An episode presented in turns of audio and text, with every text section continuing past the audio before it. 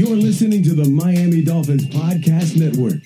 This is Drive Time with Travis Wingfield. Back to throw Tua, looking, flips it downfield, wide open! Touchdown, Tyreek Hill! Unbelievable! Just flew by him for a second time. Tua knew where he was going right away. I would have hated that man.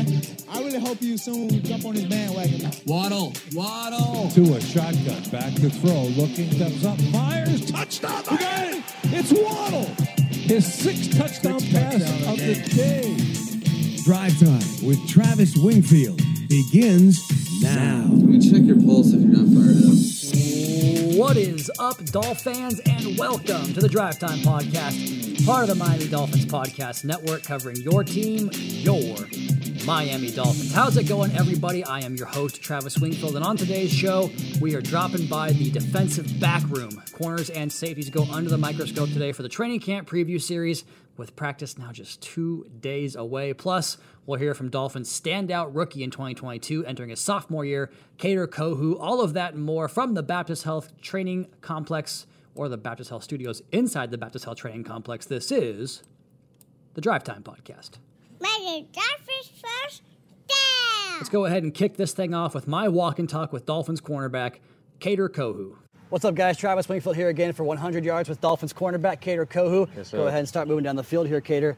Out here at this practice field, all I can think about for you is, you know, going back to this time last year, you're a rookie trying to find your way. You have an awesome rookie season. Now here you are going into year number two. Have you had a chance to kind of like look back and reflect on where you've been this last year? Nah, most definitely. It's surprising because, I mean, just coming from the level I came from, it's, it's hard to make it to NFL.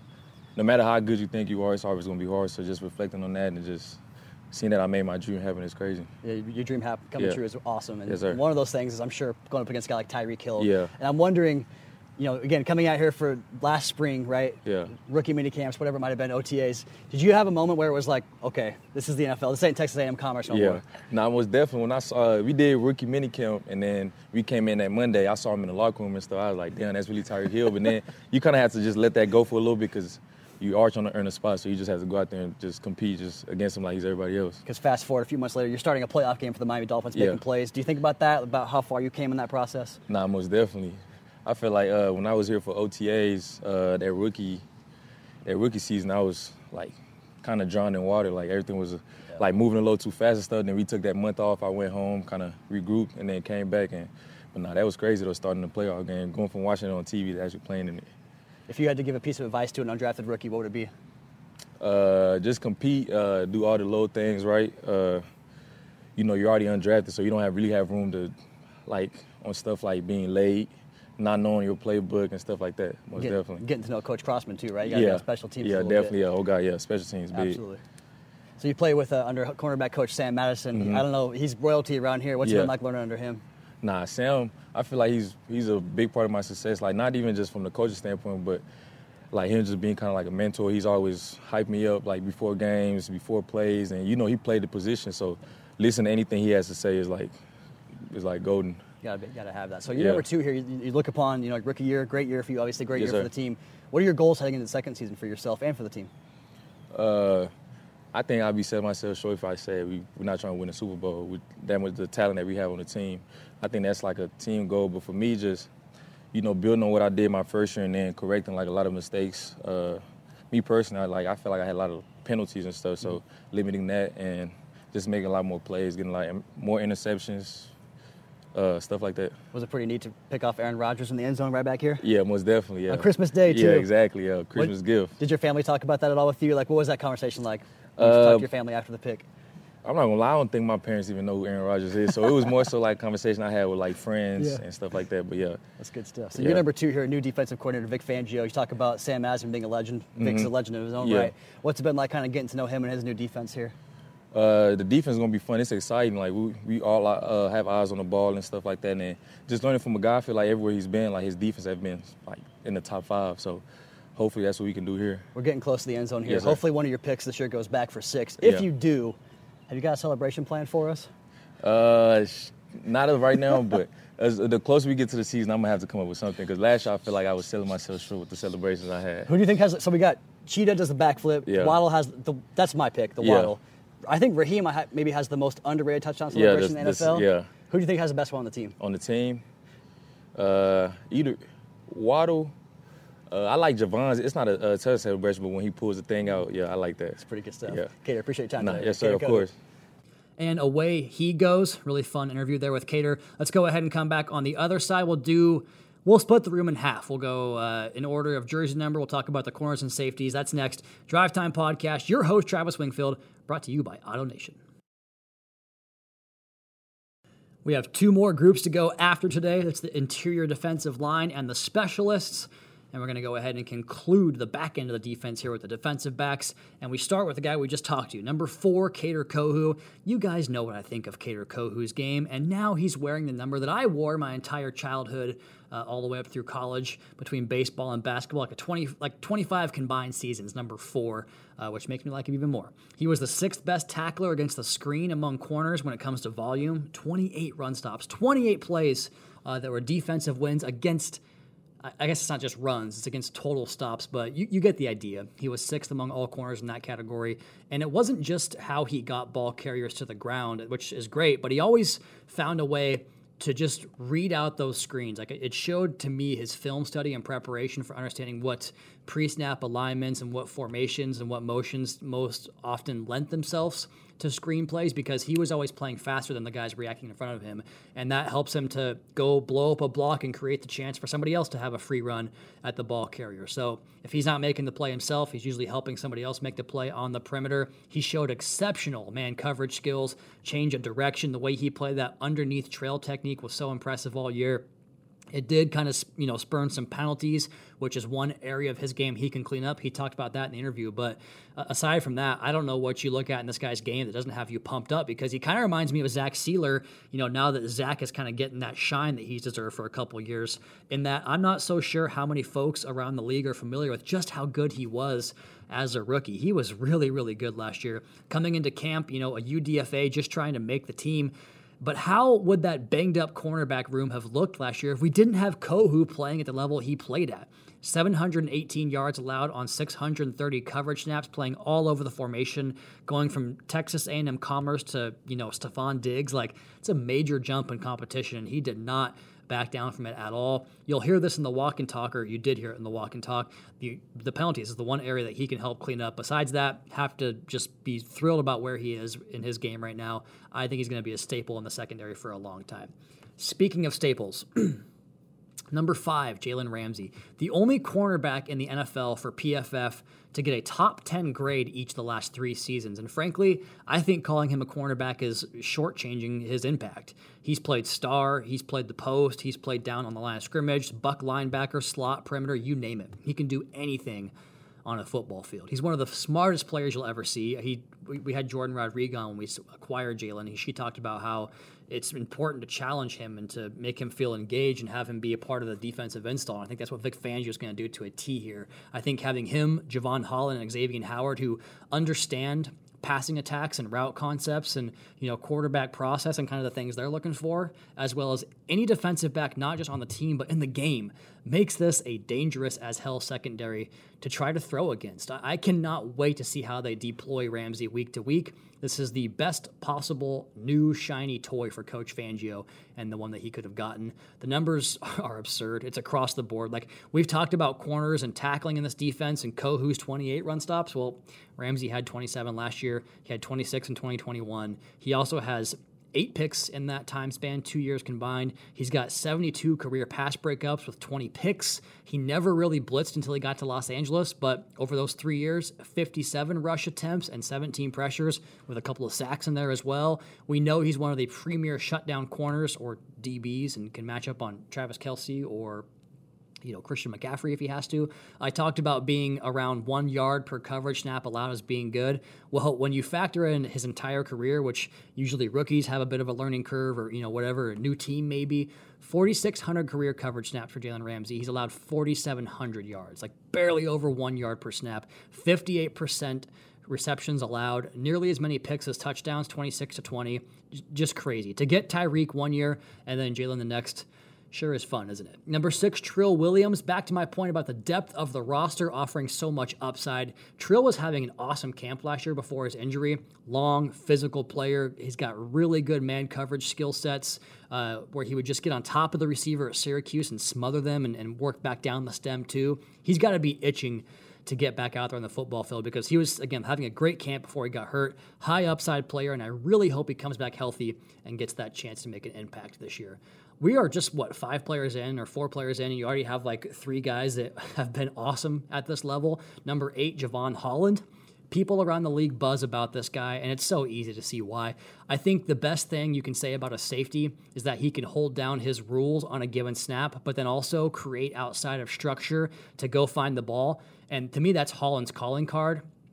We praise Christian Wilkins, and we'll do it on tomorrow's episode for doing just that. But for a for a safety, you know, for, for Christian, that results in more TFLs and more stuff at the line of scrimmage. For Jevon Holland to peel off of his man in coverage or floating outside of his zone because he recognizes what's going on in the backside of the formation, you go back to Oregon, his tape was littered with plays like that where he comes off his responsibility and makes a play on the football and it and changes the game that way. He had a pick six against the Cougars in a game against Washington State a few years back that basically won the game for them, and I, I still haven't forgiven him for that.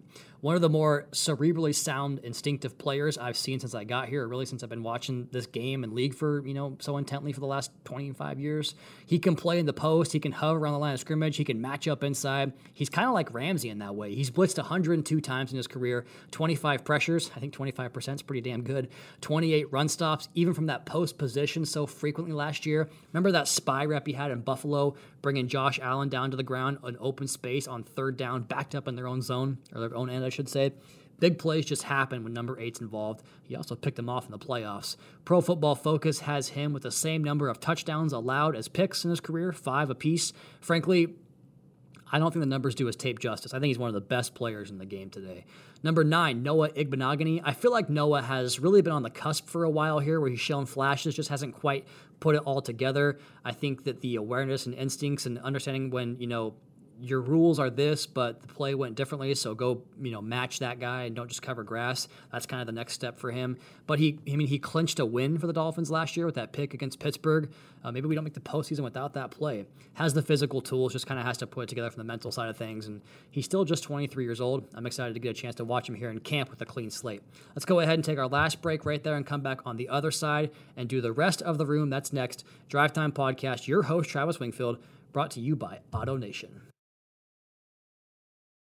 Continuing here on the defensive back preview edition of the training camp preview series here in 2023 on the Drive Time podcast. And we start in the 20s here with number 20, Justin Bethel, who just kept making plays last year when called upon. With all those defensive back injuries, then he'd turn around and go, you know, cover a punt and down it at the four yard line. Having Justin Bethel here is just like, I'd say a comforting feeling. You know, you're getting special teams production from him. He's proven that he's a quality depth piece in the defensive backfield as well. 102 coverage snaps were his most since 2017 with the Cardinals, and teams were just 12 of 20 with 107 yards and touchdown and a pick targeting him. That's a 70.2 passer rating. I, every time he came off the bench and, and stepped into the game, he made plays. Like it was, it was fun to watch. Number 21, DeShon Elliott. I'm sure you've all seen the walk and talk by now an absolute character for the locker room, witty as hell, funny as all get out. He's got jokes on top of jokes. But once the whistle sounds, it becomes all business. He plays the game the way you want to see it. I, I was a Reds fan. My buddy Kevin Durham will appreciate this. I was a Reds fan when Griffey got traded there, and they had a player named Ryan Freel. He was like a, a utility player that got a lot of playing time because injuries happened, and he just kind of plugged in at every spot. And he would like do the Derek Jeter full on sprint into the wall and, and jump into the stands and, and, make a diving catch. It's kind of how DeShon Elliott plays the game, pedal to the floor at all times. Have you seen his forced fumble when he was with, with Baltimore on Derrick Henry?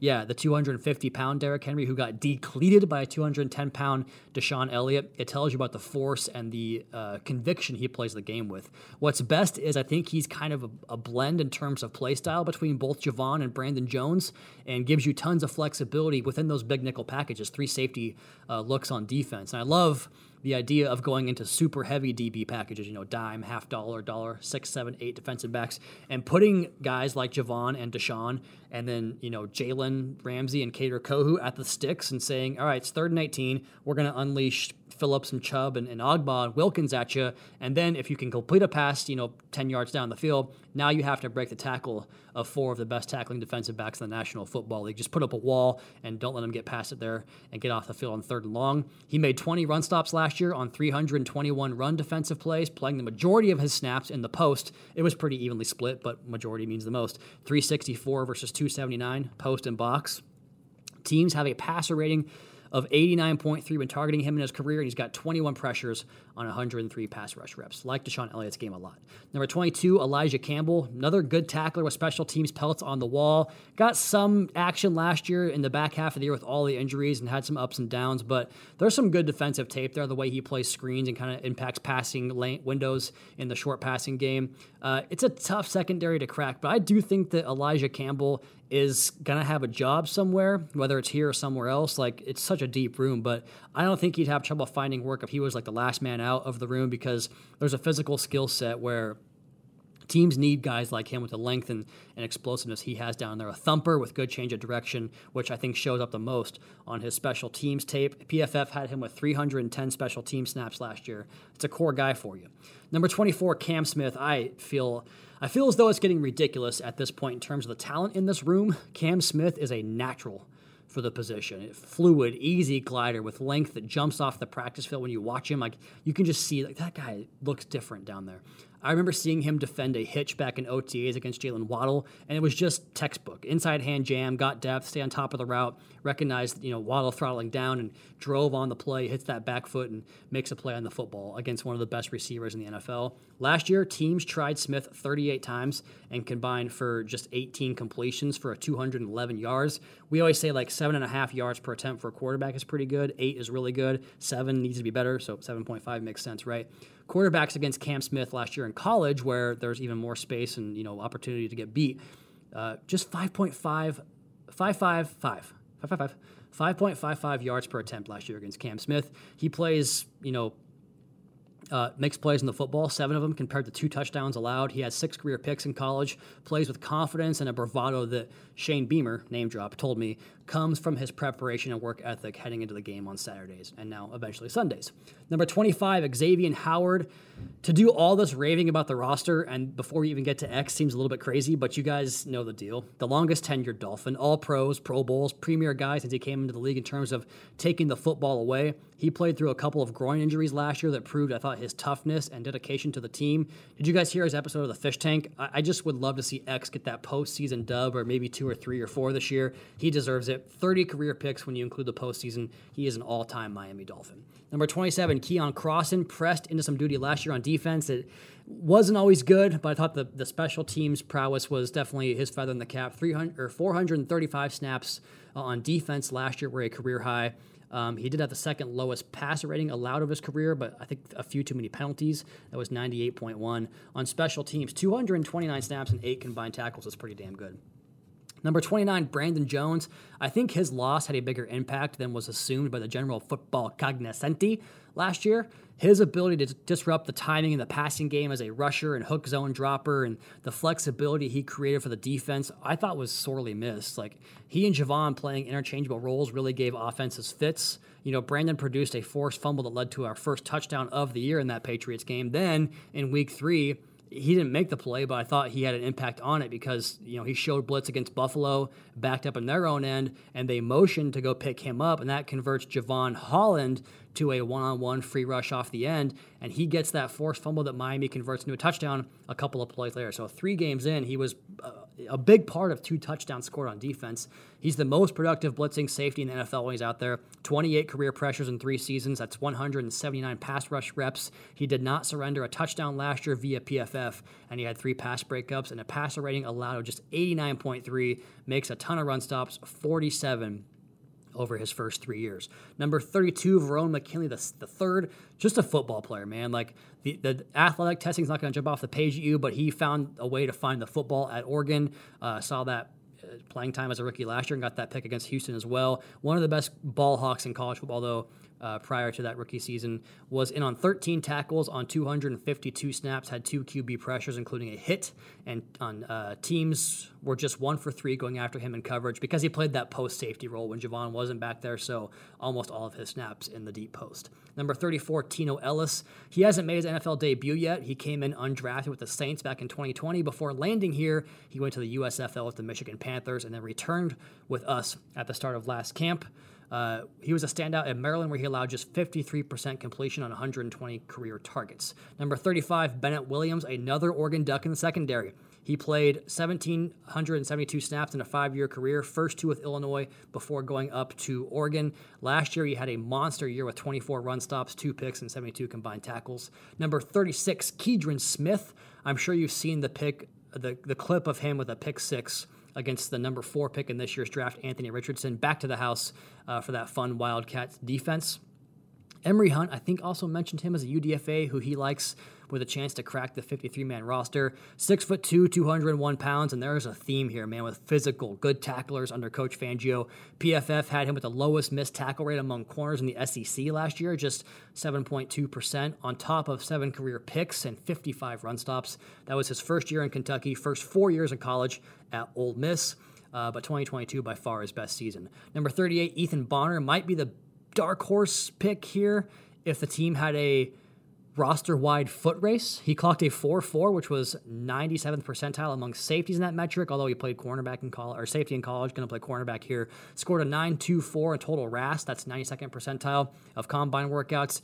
Uh, again, listed as a cornerback but played free safety at Stanford. Fits the position flexibility theme. And the number 40, Nick Needham. I cannot wait to see Nick get back on the field. I thought we really missed him last year, especially with all the injuries at that position. Uh, all Nick has done since coming up in 2019 is exceed expectations, really his entire football career, right? Outside as a rook, check. Hey, move inside to the slot, no problem. Just goes out there and matches up against the likes of Keenan Allen and Cooper Kupp and Tyler Boyd that year and put some great numbers up doing that in 2020. Saw his role expand to more various roles, including including a game at free safety that year in 2021 when Jevon Holland was on COVID IR for a week. Just does a little bit of everything.